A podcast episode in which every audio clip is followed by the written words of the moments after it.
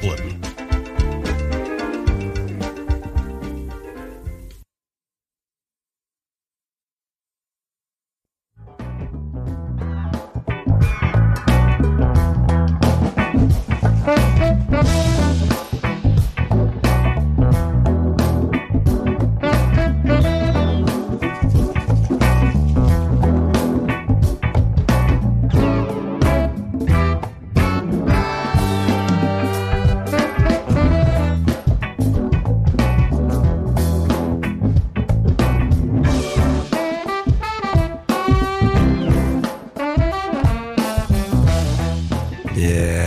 All right. Well, you know what that music means, right? That means that you are about to start listening to Sitting with Gianluca here at Radio Free Brooklyn at radiofreebrooklyn.com. Thank you for sitting with me. Uh, if you are expecting, I announced last week that great Michelle Shocked was going to be on the air this week, uh, this Wednesday, and due to scheduling conflicts, we had to postpone it till next Wednesday, 6 p.m. That would be November 20th. She will be my guest. She might play a couple of songs as well. So please come back. However, sitting with me today is the great, and I'm thrilled about this. We're going to be doing a Woody Guthrie hour. Um, because sitting with me is Phil Buehler, who wrote a uh, book called Woody, Th- Woody 40 about when Woody Guthrie, his final five years in a uh, hospital out in New Jersey, where uh, Bob Dylan uh, would come and visit him, etc. So we're going to get really into that with Phil Buehler, but I want to introduce him right now, right? Hey, Phil. Oops, let me turn that down. Thank you. Oh, wait, you're not on. Help. Are you on the right microphone? You're not on the wrong microphone. You, no, that's all right. This one? There you go. That's better. You're on mic three. this is this is how You were on the wrong microphone. I was. I'm on the wrong everything. but but uh, uh, this is live radio, and uh, I do these uh, little faux pas deliberately. Otherwise, people will think that we've done this in a slick studio, and uh, I I want people to know that this is like live radio. But thank you, Phil, for sitting with me. You you did a wonderful book. Woody Guthrie has been um, Woody Guthrie has been examined and written about and talked about and sung about all over the place. And you actually discuss, you actually uh, found um, wrote a book about the only five years of his life that had not been fully discovered, right? Uh, yeah, Or, or acknowledged, really. yeah. It was kind of the you know this American icon, folk singer, Yeah. activist. Yeah. Um, nobody wanted to hear that part of his life that was the sad ending. hmm It was a sad ending. I, I'm I'm actually gonna start immediately. Let's just start playing some Woody Guthrie. I, I want to talk about his legacy and why um so many years. Well, when, when did he die? I've forgotten now. Yeah, a long Seven, Huh? Sixty-seven. 67. So why, what is this, 60 years after his death, 50 years after his death, uh, we still hold him to such high regard. Um, so I'm going to start off by playing, uh, one of his songs. Uh, all his songs, sadly, are still pertinent today. Woody Guthrie came out of the Dust Bowl.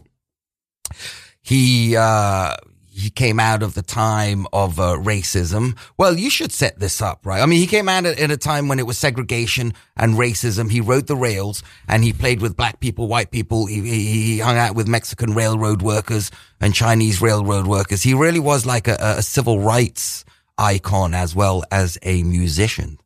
Yeah, he came out of a Oklahoma, a moderately successful father, but then he lost everything because of the the Dust Bowl and his mother being committed for Huntington's disease. Mm-hmm. And then they ended up in Texas, and then he left and rode the rails to California. That, Mhm. That's where he met all the migrant workers Right. and uh, and the protesters that were trying to get rights in California. And that perfectly cues up this next song because he wrote a song about trying to get to California. At the time, California was the land paved with gold. And at the time, it was hard to get into California, right? It was so, Yeah, they stopped you at the border of Right. California and then made you have money. And if you didn't have any money on you, they wouldn't let you in. yes. And that song was written decades and decades ago, over half a century ago. And, um, uh, is it out of date? it all comes around again. It all comes. Oops! It all comes around again. So I'm going to play uh, so that we know that you know who we're talking about and why we're talking about a song that is sadly pertinent. Woody Guthrie and uh, Do Re Mi.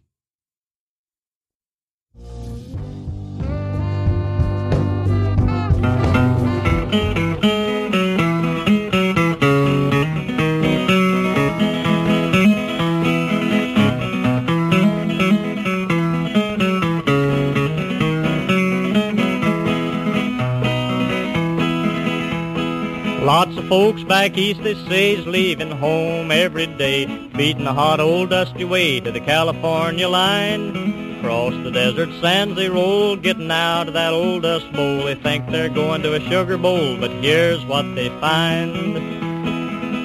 Now the police at the port of entry say, you're number 14,000 for today. Oh, if you ain't got the do-re-mi, folks, you ain't got the do-re-mi. Why, you better go back to beautiful Texas, Oklahoma, Kansas, Georgia, Tennessee. California is a garden of Eden, a paradise to live in or see. But believe it or not, you won't find it so hot if you ain't got the do-re-mi. You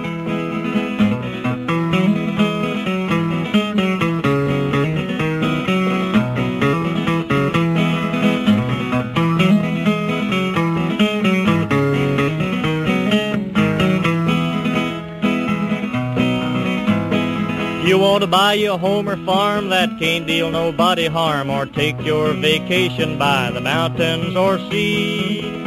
Don't swap your old cow for a car. You better stay right where you are. You better take this little tip from me. Cause I look through the want ads every day. But the headlines on the papers always say, if you ain't got the do-re-mi, boys, you ain't got the do-re-mi. Why, you better go back to beautiful Texas, Oklahoma, Kansas, Georgia, Tennessee. California is a garden of Eden, a paradise to live in or see. But believe it or not, you won't find it so hot if you ain't got the do-re-mi. Yeah, Woody Guthrie there. Do re mi. You can't come in unless you got the do re mi. Uh, in no way relevant in today's climate, correct, Phil? Sir, sir, certainly. Certainly not. Certainly not. I'm so glad those times are over.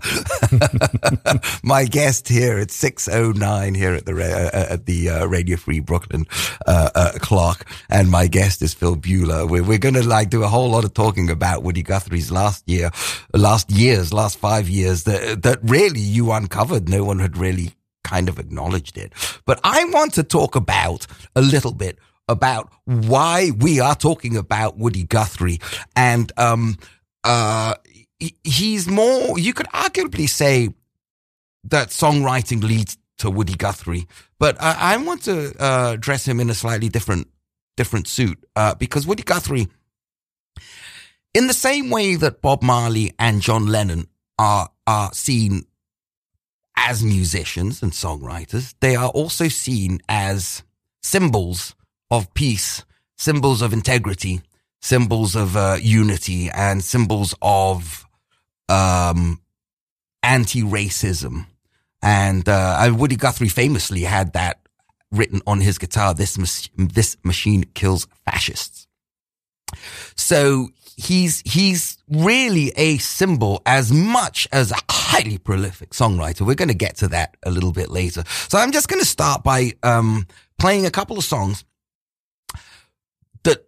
written by modern art, modernish artists anyway uh, about uh, uh, uh, about Woody Guthrie actually. And the first one yesterday, I actually saw a Christmas decoration up in uh, somewhere in the West Village. And uh, anyway, so this is a, a highly appropriate song. Steve Earle wrote a beautiful song and he calls on Woody Guthrie. It's called Christmas Time in Washington. And let me just cue this up properly so that, uh, so that I don't play the wrong thing at the wrong time, which I probably will anyway. But here it is, Steve Earle from his album El Corazon, The Heart. And this is Christmas Time in Washington.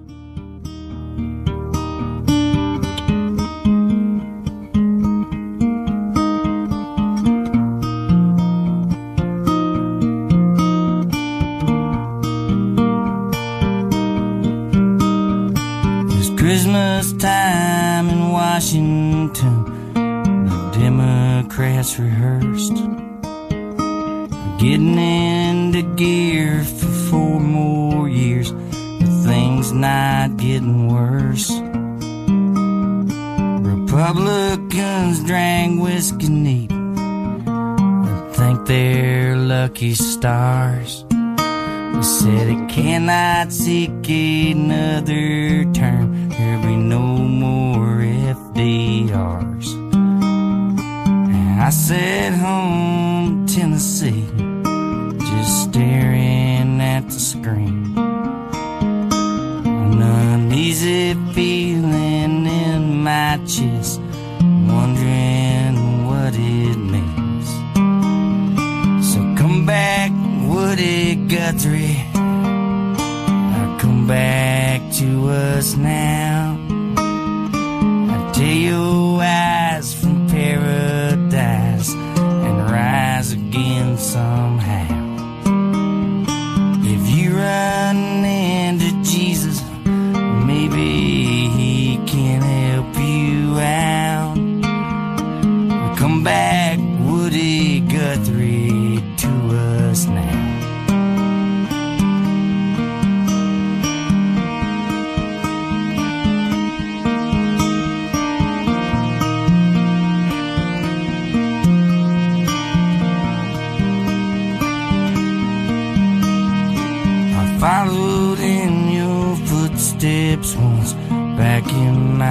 Traveling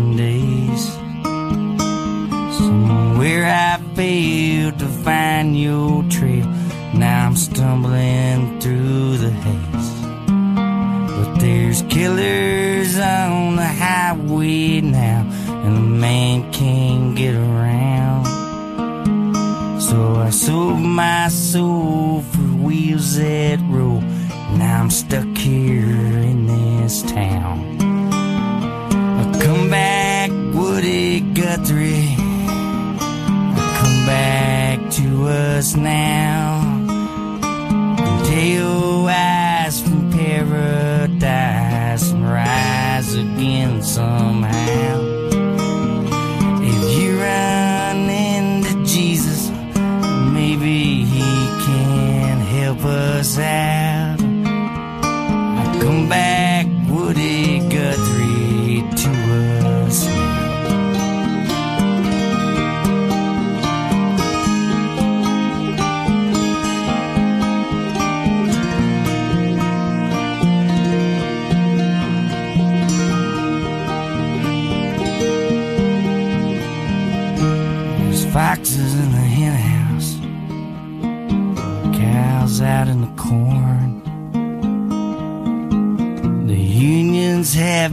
Busted, the proud red banners torn. To listen to the radio, you think it all was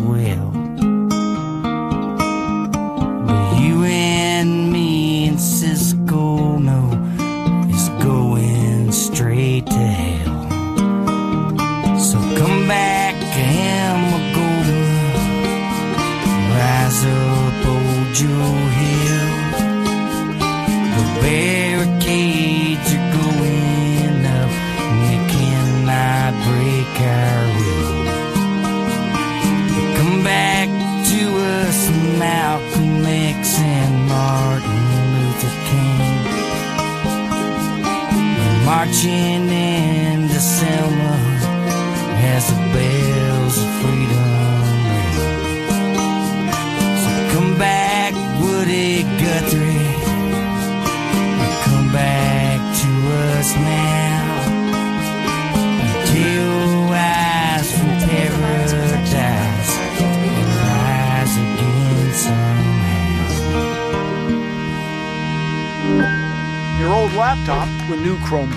So Oh God, Steve Earle there. Come back, Woody Guthrie. Uh, uh, just, uh, and mentioned, mentioned in the same, in the same, uh, breath as Martin Luther King. And, uh, I mean, I'm just playing that just to lay down uh, like how Woody Guthrie is a symbol and people are still writing about him and singing about him as a, um, as a campaigner for uh, a better world. Uh, so anyway, I'm going to play another one about these actually. Alabama 3 is an electronica, uh, an English electronica band. I'm going to skip from folk to electronic with a, with a crash. No, I mean, just to say that Woody Guthrie is still current, sadly. Uh, everything he sang about, sadly, is the problems he sang about and campaigned about, sadly, are, um, still here. And as Steve Earle said, we really need him back or people like him back to uh, to do that. So this is a song by the Alabama 3. If you've seen The Sopranos and you know the theme song woke up this morning bought myself a gun. It's actually by this English band from South London, Brixton, called the Alabama 3. They wrote a song um, called Woody Guthrie. I'm going to read some lyrics out I've played the song before as an acoustic version, but I'm actually going to play the original electronica version just to, to, to show how Woody Guthrie, um, still runs through the seam of modern music. And here, here's some words that they sing in the middle. Current, uh, and I, uh, fifth generation, I'm from five generations of immigrants and refugees. So this means a lot to me. Sing a song for the asylum seeker, for the frightened baby on some foreign beach. You better bang a gong and pray they reach a safe harbor. Anyway, that's from a song by the Alabama Three called Woody Guthrie.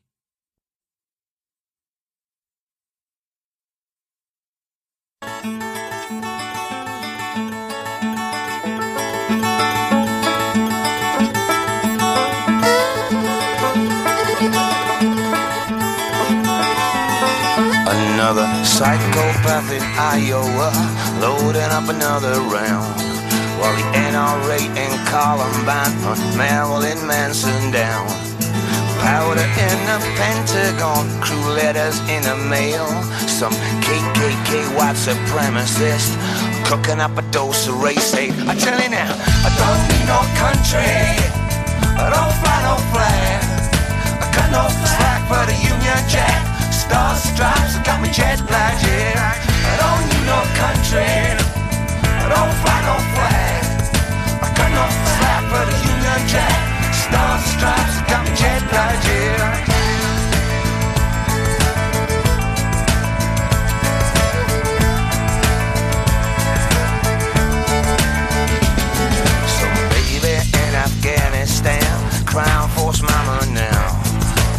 BNP scare refugees senseless up in Oldham town.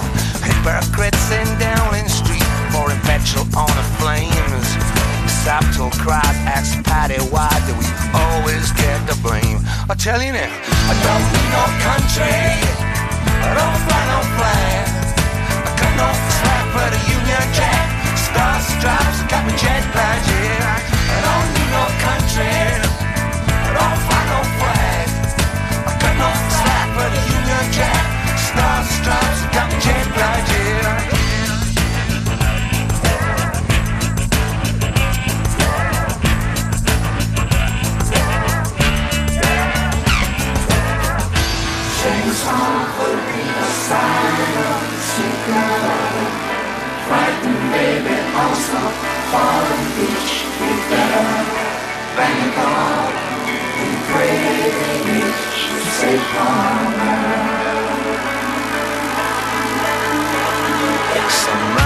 in Jakarta lays down her weary head in some free trade zone compound where they work you till you're dead. Hunger stalks the corridors, famine and disease. I seen the multinationals walking hand in hand with globalizing marketeers. I tell you now, I don't need no country, no got My grandma was for the Union Jack. Stars and stripes got me choked right here. I don't need no country. I don't no the Union Jack. Stars and stripes got me. I don't need no country.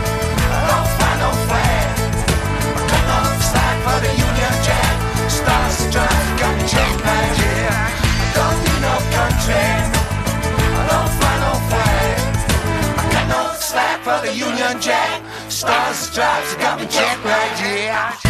Sing a song for the asylum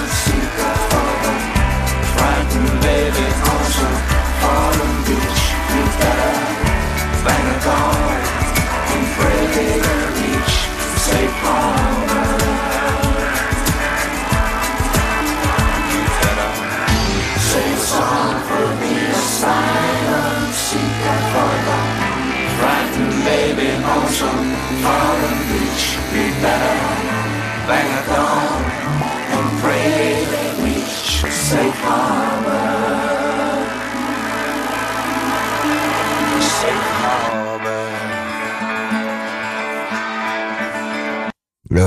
Alabama 3.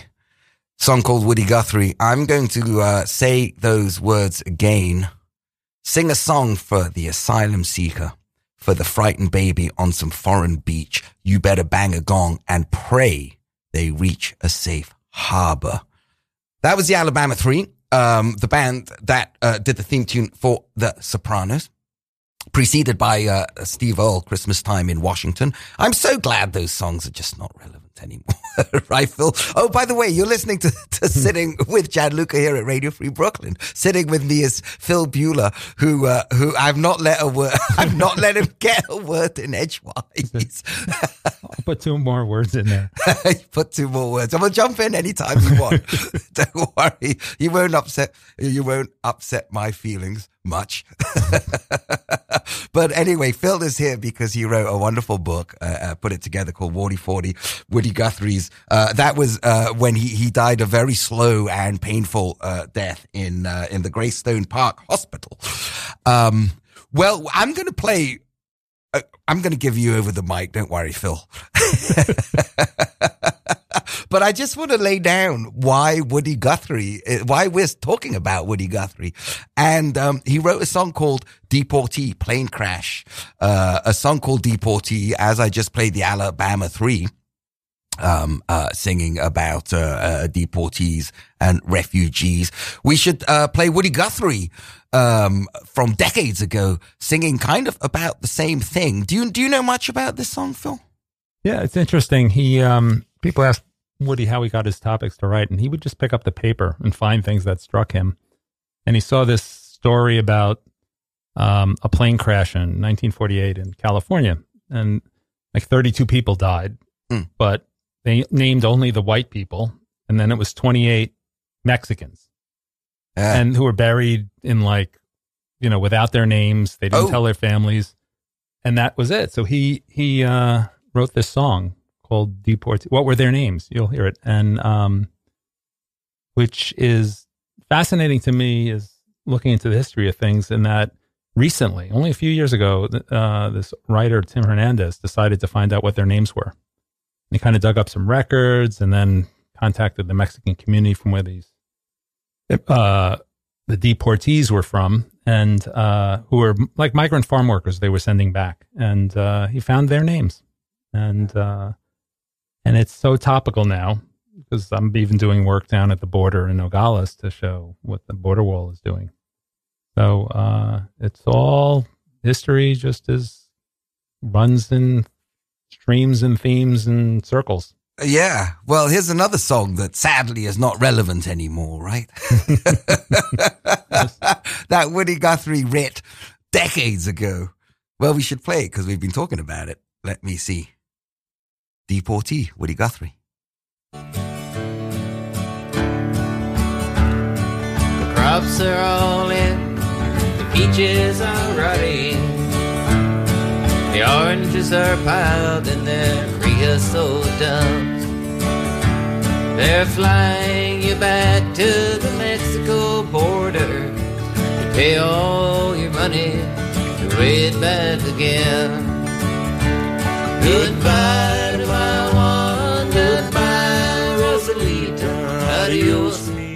Oh, wait a second. Live radio at its best, Radio Free Brooklyn listeners. you are listening to Sitting with Gianluca here at uh, Radio Free Brooklyn. And I just put on someone else's version of that. And I'm not even sure there is a Woody Guthrie version of. There is somewhere. Well, we're going to dig it up. Uh, but in the meantime, in the meantime, we're going to dig it up later. But in the ne- meantime, I do I do want to bring uh, uh, sitting with me today is Phil Buehler, who uh, who wrote um, Wardy Forty. What's a publisher, Phil? Um, Woody Guthrie Publications. Okay. Oh, so you had the uh, uh, full uh, permission by the Woody Guthrie archives to do this? Yeah, yeah, that's a long story in itself. In that uh, we had, you know, legitimate publishers lined up, and then beside the market tanking, we uh, they told us it wasn't the time to do a uh, a do good book. Oh, a do good book. the, the book they were doing was on these, you know, decorate photo. The book for the they were all proud of was this uh, photography book of decorated cakes.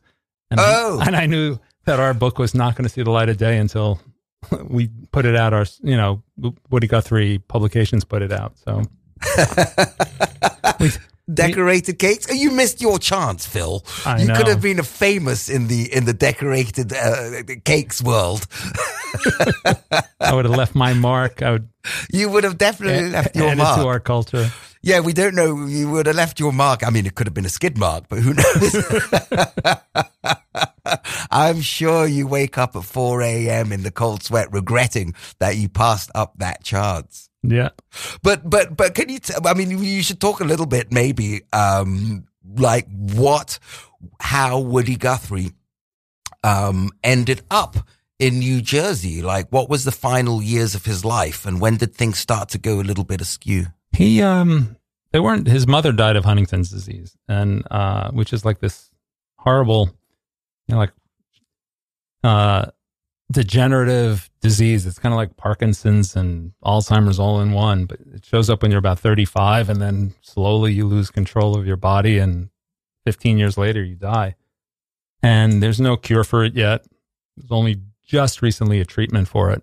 And uh you know, if, if you're a parent had it, you had a 50 50 chance of having it yourself. Mm-hmm. And uh, Woody inherited it from his mother. They thought the symptoms are masked because Woody was a bit of an alcoholic, and, and alcoholism looks like that a bit. And uh, so they he thought he was an alcoholic, was always afraid of it. And then he would uh, actually, we how he ended up in Greystone Hospital in New Jersey was they thought he uh, was on his way to um, Philadelphia.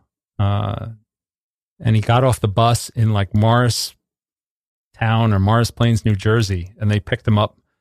They, think they think he went into a bar, had a drink, came out. The bus had left, and there he was. And uh, since he's disoriented because of Huntington's and he drank, uh, they picked him up and they actually arrested him for uh, I don't know vagrancy, and then brought him to the psychiatric hospital. Uh, and then he was committed because the uh, the doctors there thought he was paranoid schizophrenic because he told all these stories about writing 10,000 songs and Oh, so he was picked up on a criminal charge originally. Is how he ended uh, up. for well Oh. vagrancy or whatever and Yeah. then they brought him to the hospital and then and then uh, the doctors there they thought he was delu- they were in his papers I would got him from the family's uh, the archive records you know that he was delusional delusions of grandeur because he said he wrote all these songs and and and uh, one of his songs was really popular made him tens of thousands of dollars uh, when Wait. the almanac singer sang it and Oh, which one was that?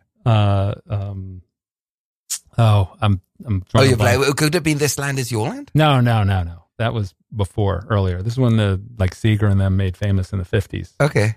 Uh, that hit like number one in the country.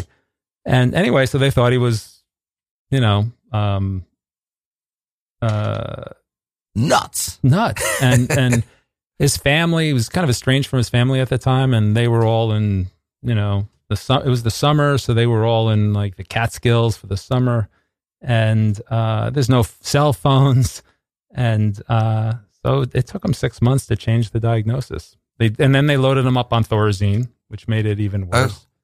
And Because uh, yeah. the original diagnosis was, was alcoholism or? no paranoid schizophrenia. Oh, paranoid schizophrenia. Okay. Yeah, yeah, and uh, because wrote ten thousand songs, got ten thousand dollars for writing a song. He was in three invasions in the war. And they didn't believe any of it. Oh, Uh, he was in three invasions. Yeah, yeah, he was in the Merchant Marine, Ah. and uh, his, one of his boats was, tor- you know, the boats he was on, ships he was on was torpedoed, and you know, it's he was, uh, you know, um, the real deal, Uh huh. and they didn't know it. Uh, so, um, but I didn't know any of this. I'm not even the, a musician. My brothers are the musicians in the family. I just I photograph abandoned places, and uh, I've been doing that for 45 years. And I happen to photograph an abandoned psychiatric hospital in Jersey, Greystone Park, Right.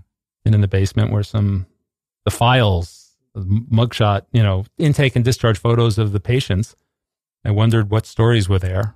And then I went home and researched it and found out Woody Guthrie was there. And that became this rabbit hole I went down for years. Wait, wait. I got to ask, as as a music nut, what was the band? What band? The band that you were photographing? I wasn't photographing a band. I was photographing the psychiatric hospital Oh, just for for what reason? because that's what I do. I photograph, Okay. I photograph abandoned places. Okay. And- Oh, oh, sorry. That's where I got it wrong. I thought you said abandoned places. I Oh, thought you said I was photographing a band Oh, in. no. oh, that's a, All right. Well, two different cultures. No, Separated two by a common language, Yeah, yeah. right. Two same cultures separated by a common language. Okay, back to you, Phil. I'm glad we uh, we sorted that out. yeah. Um. Uh, oh. Oh. So just by act, just coincidentally, it was abandoned. How long had it been abandoned for? since the 70s when they they deinstitutionalized all of the mental patients in this you know for they had patient rights and they uh you know they could d- not take the thorazine so they didn't want to so then they, that's where the homeless population skyrocketed in the 70s Mm. and so they pretty much closed down most of the hospital. Had 10,000 patients at one point. And and then down to like 500 so um yeah so whole sections were just closed off.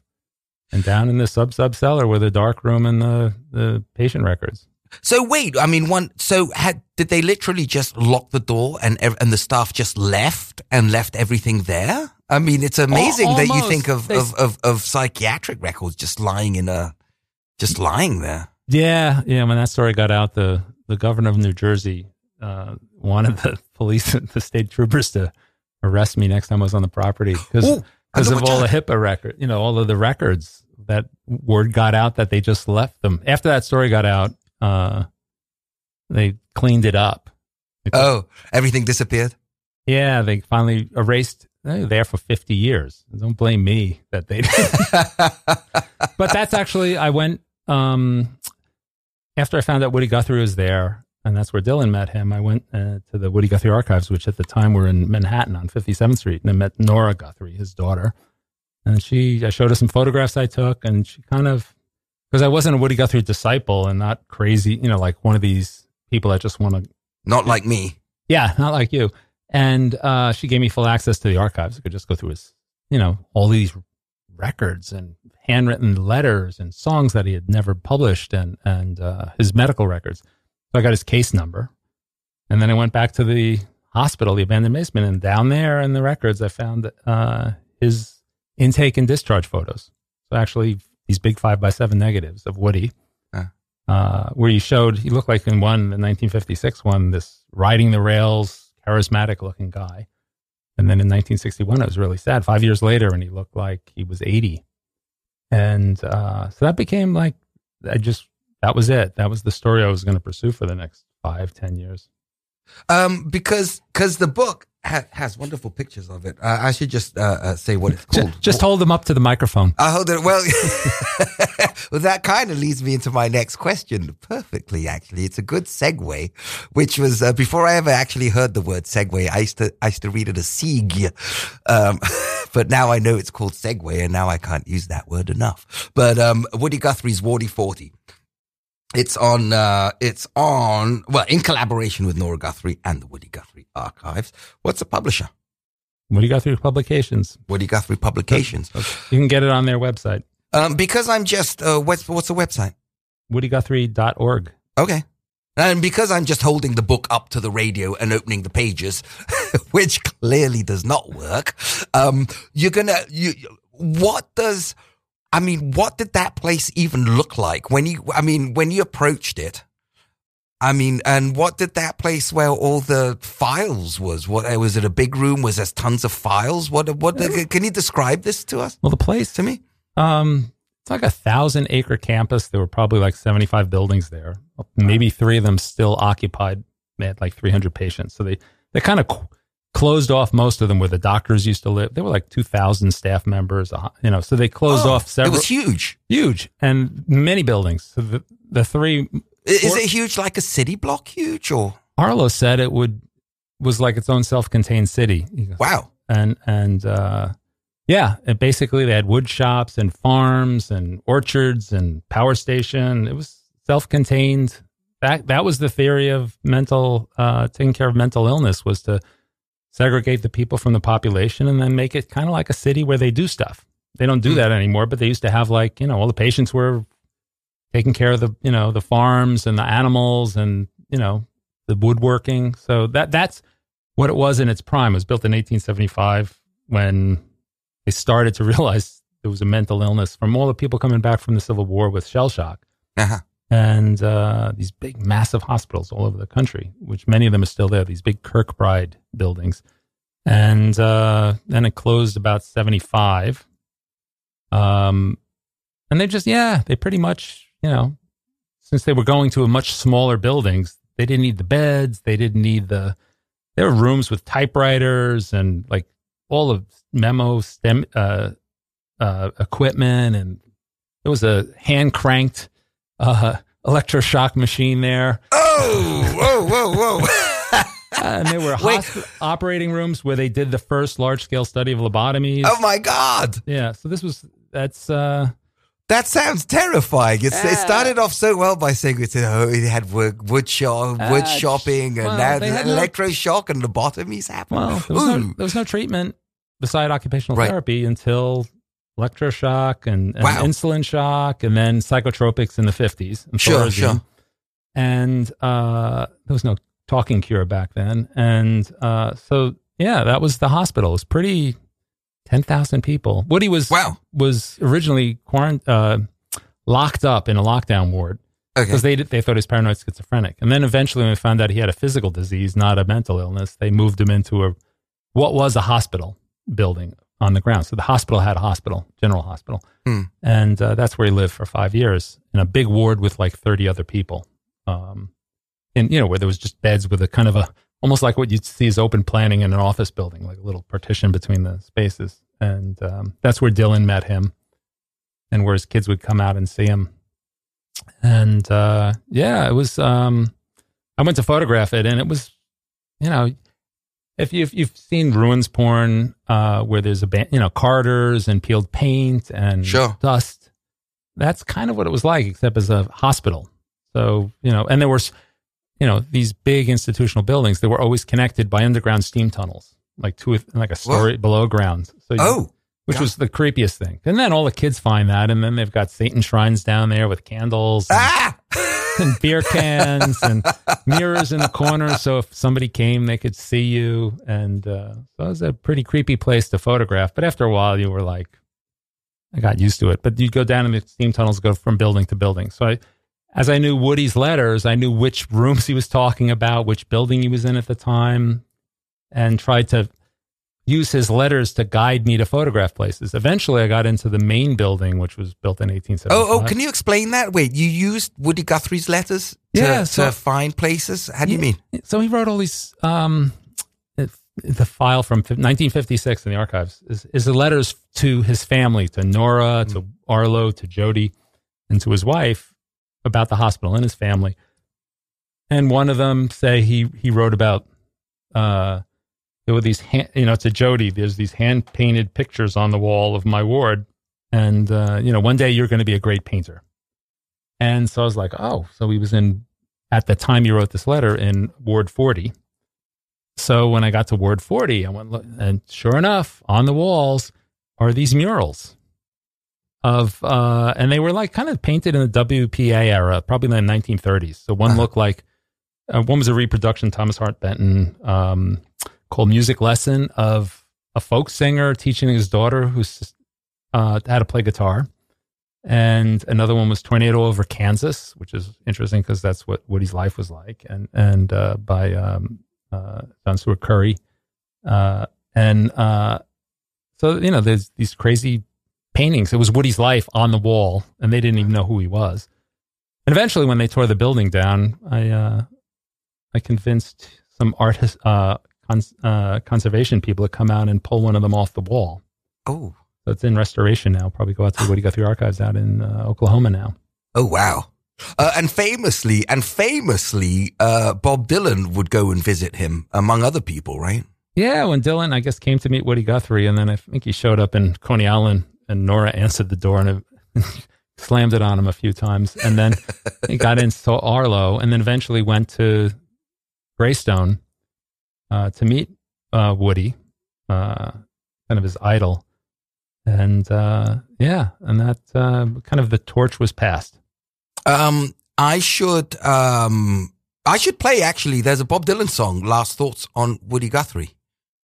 Is that the right one to play? Uh, yeah, or song to Woody. Th- th- here's an interesting story. Um, Well, so uh, as you while, while you're saying the story, I'm going to cue it up. So, ahead. which song should I play? You yeah, tell song me. to Woody. song to Woody. Okay. Yeah. Oh, uh, from his first album, I think. Yeah, yeah. Okay, Um, you, you you you carry on talking. I'm going to dig it up yeah. on well, here on live radio at Sitting with Gianluca. This is how we do it. Well, you know, as I went looking for these people, a lot of them, well, uh, to interview, uh, so I interviewed Sid Gleason, uh, who her and her husband used to take Woody out of the hospital. They heard uh, on a radio program that Woody was there, and they lived nearby, and and uh, they went to, you know, they went to meet him, and then they took him home on weekends to clean him up, and that's where the Fokies would come out to East Orange and and uh, play with him.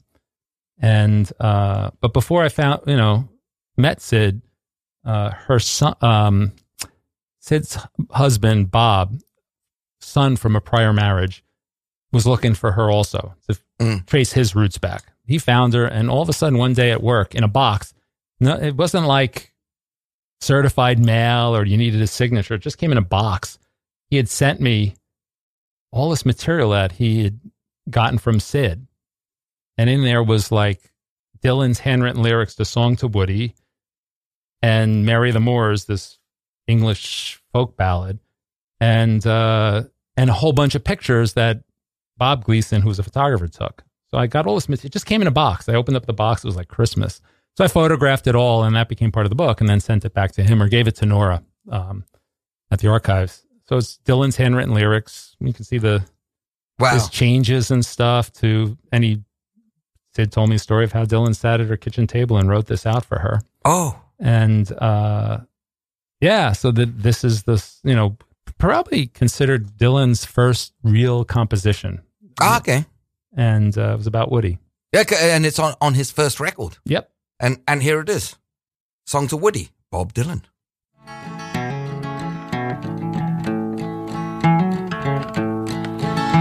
I'm out here a thousand miles from my home.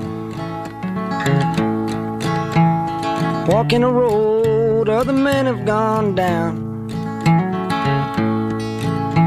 I'm seeing your world of people and things. Here, paupers and peasants and princes and kings. Hey, hey, Woody Guthrie, I wrote you a song. About a funny old world that's a coming along. Seems sick and it's hungry, it's tired and it's torn. It looks like it's a dying and it's hardly been born. Hey, Woody Guthrie, but I know that you know all the things that I'm a saying and a many times more. I'm a singing you this song, but I can't sing enough.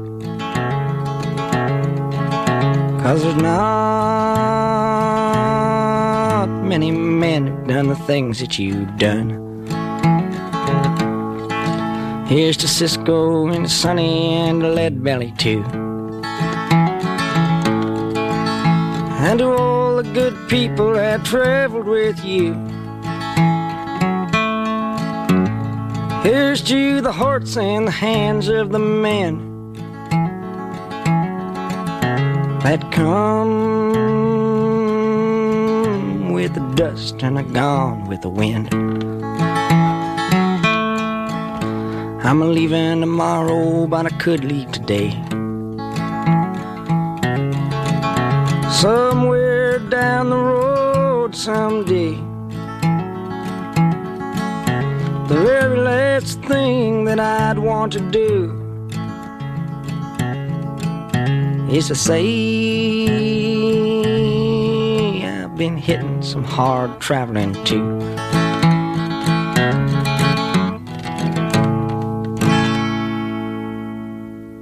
All right. Well, Bob Dylan there off his first album, Song to Woody, all about Woody, because he used to go and play for Woody Guthrie. Anyway, if you have just tuned in, you are 47 minutes and uh, five seconds into sitting with Gianluca here at Radio Free Brooklyn. Sitting with me is Phil Buehler, who who uncovered Woody Guthrie's last five years in a very very uh, difficult time of his life. And uh, I have to remind you that we here at Radio Free Brooklyn, we are also Radio Free Brokeline, and uh, which means we really need money.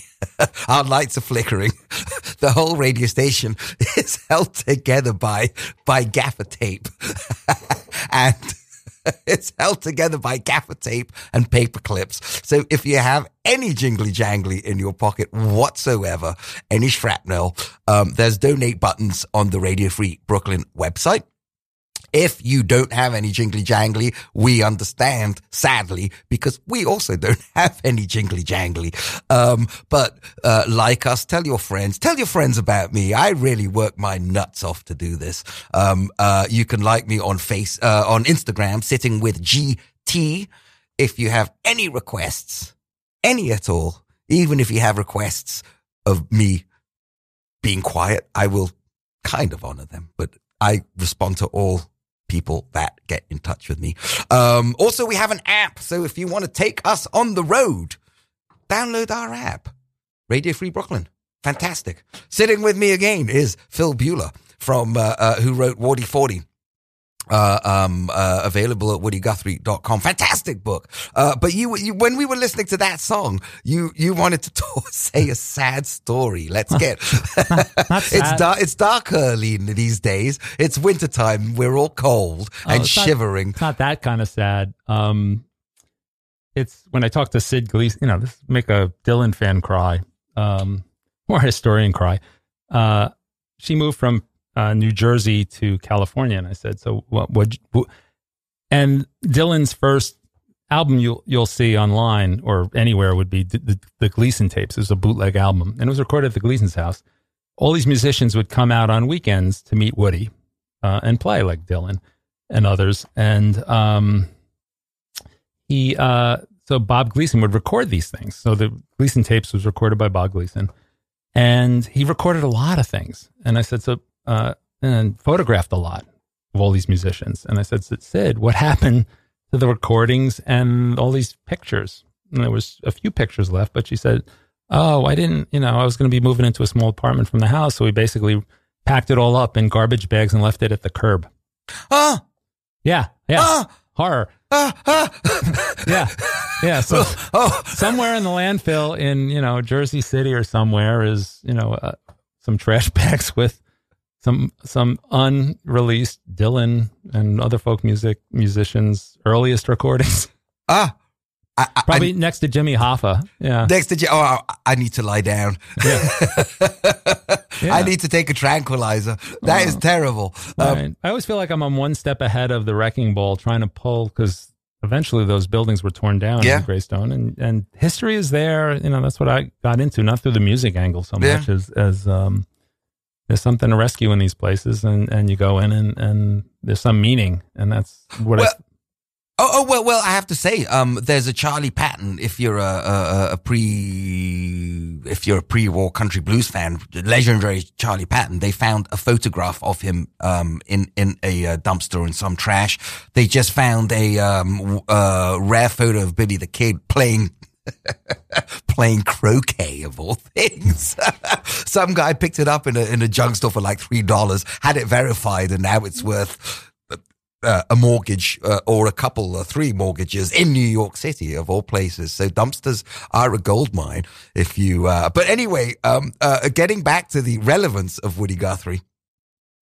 Oh God, we're running out of time. So uh, we're going to have to play this sign off and then like finish off real fast. Uh, uh, but, um, uh, this machine kill fascist was on his, um, on his, uh, guitar famously. Um, I met Pete Seeger and on his banjo head was written, this machine surrounds hate and forces it to surrender. Oh my goodness. This generation of people were just amazing. Um, so, uh, famously, and you can set this one up, Phil, um, uh, uh, Woody Guthrie lived in old, in a Trump. Go Trump- for it. in a Trump housing project. There's actually a check, a canceled check to the Trump organization that came back after the Trump signed it. Old man Trump, Fred Trump, Don- Uh-huh. Donald's father, who he learns every crooked thing from. Uh, so uh, this is a song Woody wrote about Donald Trump's dad. and and there is no recording of actually Woody Oh, right. singing it. So I'm gonna. But but what what happened? They found the lyrics or what? Woody, when he they would take him out of the hospital, he would just be pockets would be stuffed with paper. He just wrote continuously Yeah. all day long, and uh, I think there's like two thousand unpublished Guthrie songs. Just from what? Just from the last five years? No, just from he just Oh, oh just like because he had music. He had songwriting Tourette's, didn't he? yeah yeah just constantly right through the hospital until he couldn't write anymore. Mm-hmm. So you better play it. We're Oh, running out of oh yeah, we're running out of time. so so this is uh, actually uh, written by uh, uh well sung by Ryan Harvey because there's no. And did he write this in hospital?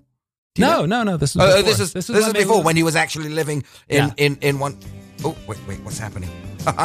Live radio, ladies and gentlemen. Here we go. Uh, uh, Old Man Trump by Woody Guthrie, sang by Ryan Harvey.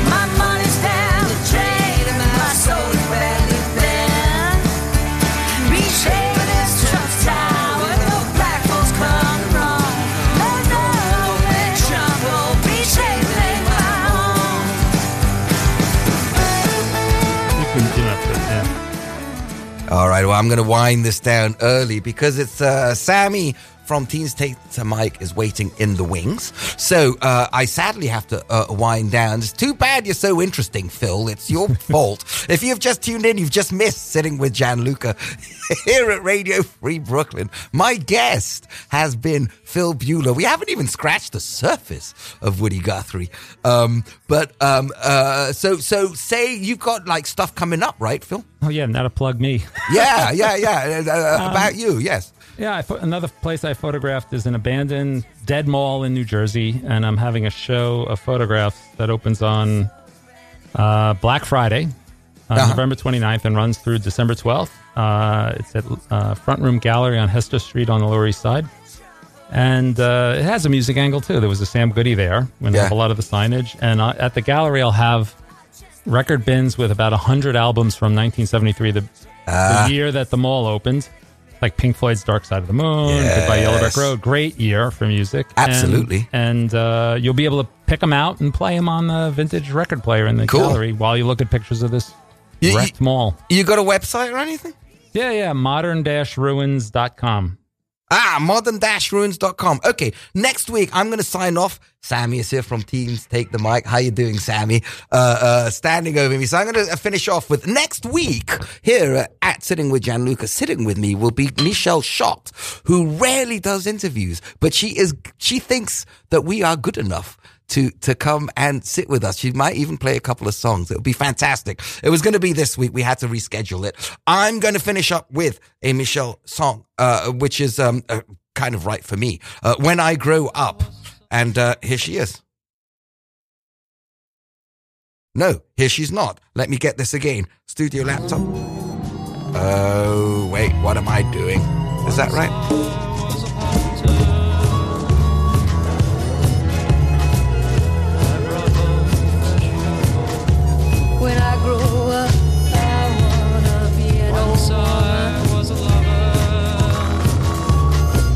Grow up, I wanna be an old woman. Oh, an old, no, no, no, no, an old woman.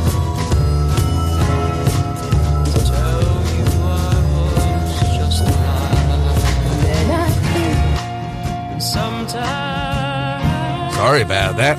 I got the wrong. Oh, I know what's happening. Okay, this is what's happening. Sorry, Sammy. Sammy's. Well, I don't know what this song is, but this is kind of cool. I'm going to leave it on because Sammy is on in three minutes, and I don't want to. I don't want to take your time away. So thank you, Sammy, for being so patient and understanding. You've been listening. Sitting with Gianluca here at Radio Free Brooklyn. Join me next week with Michelle Shocked.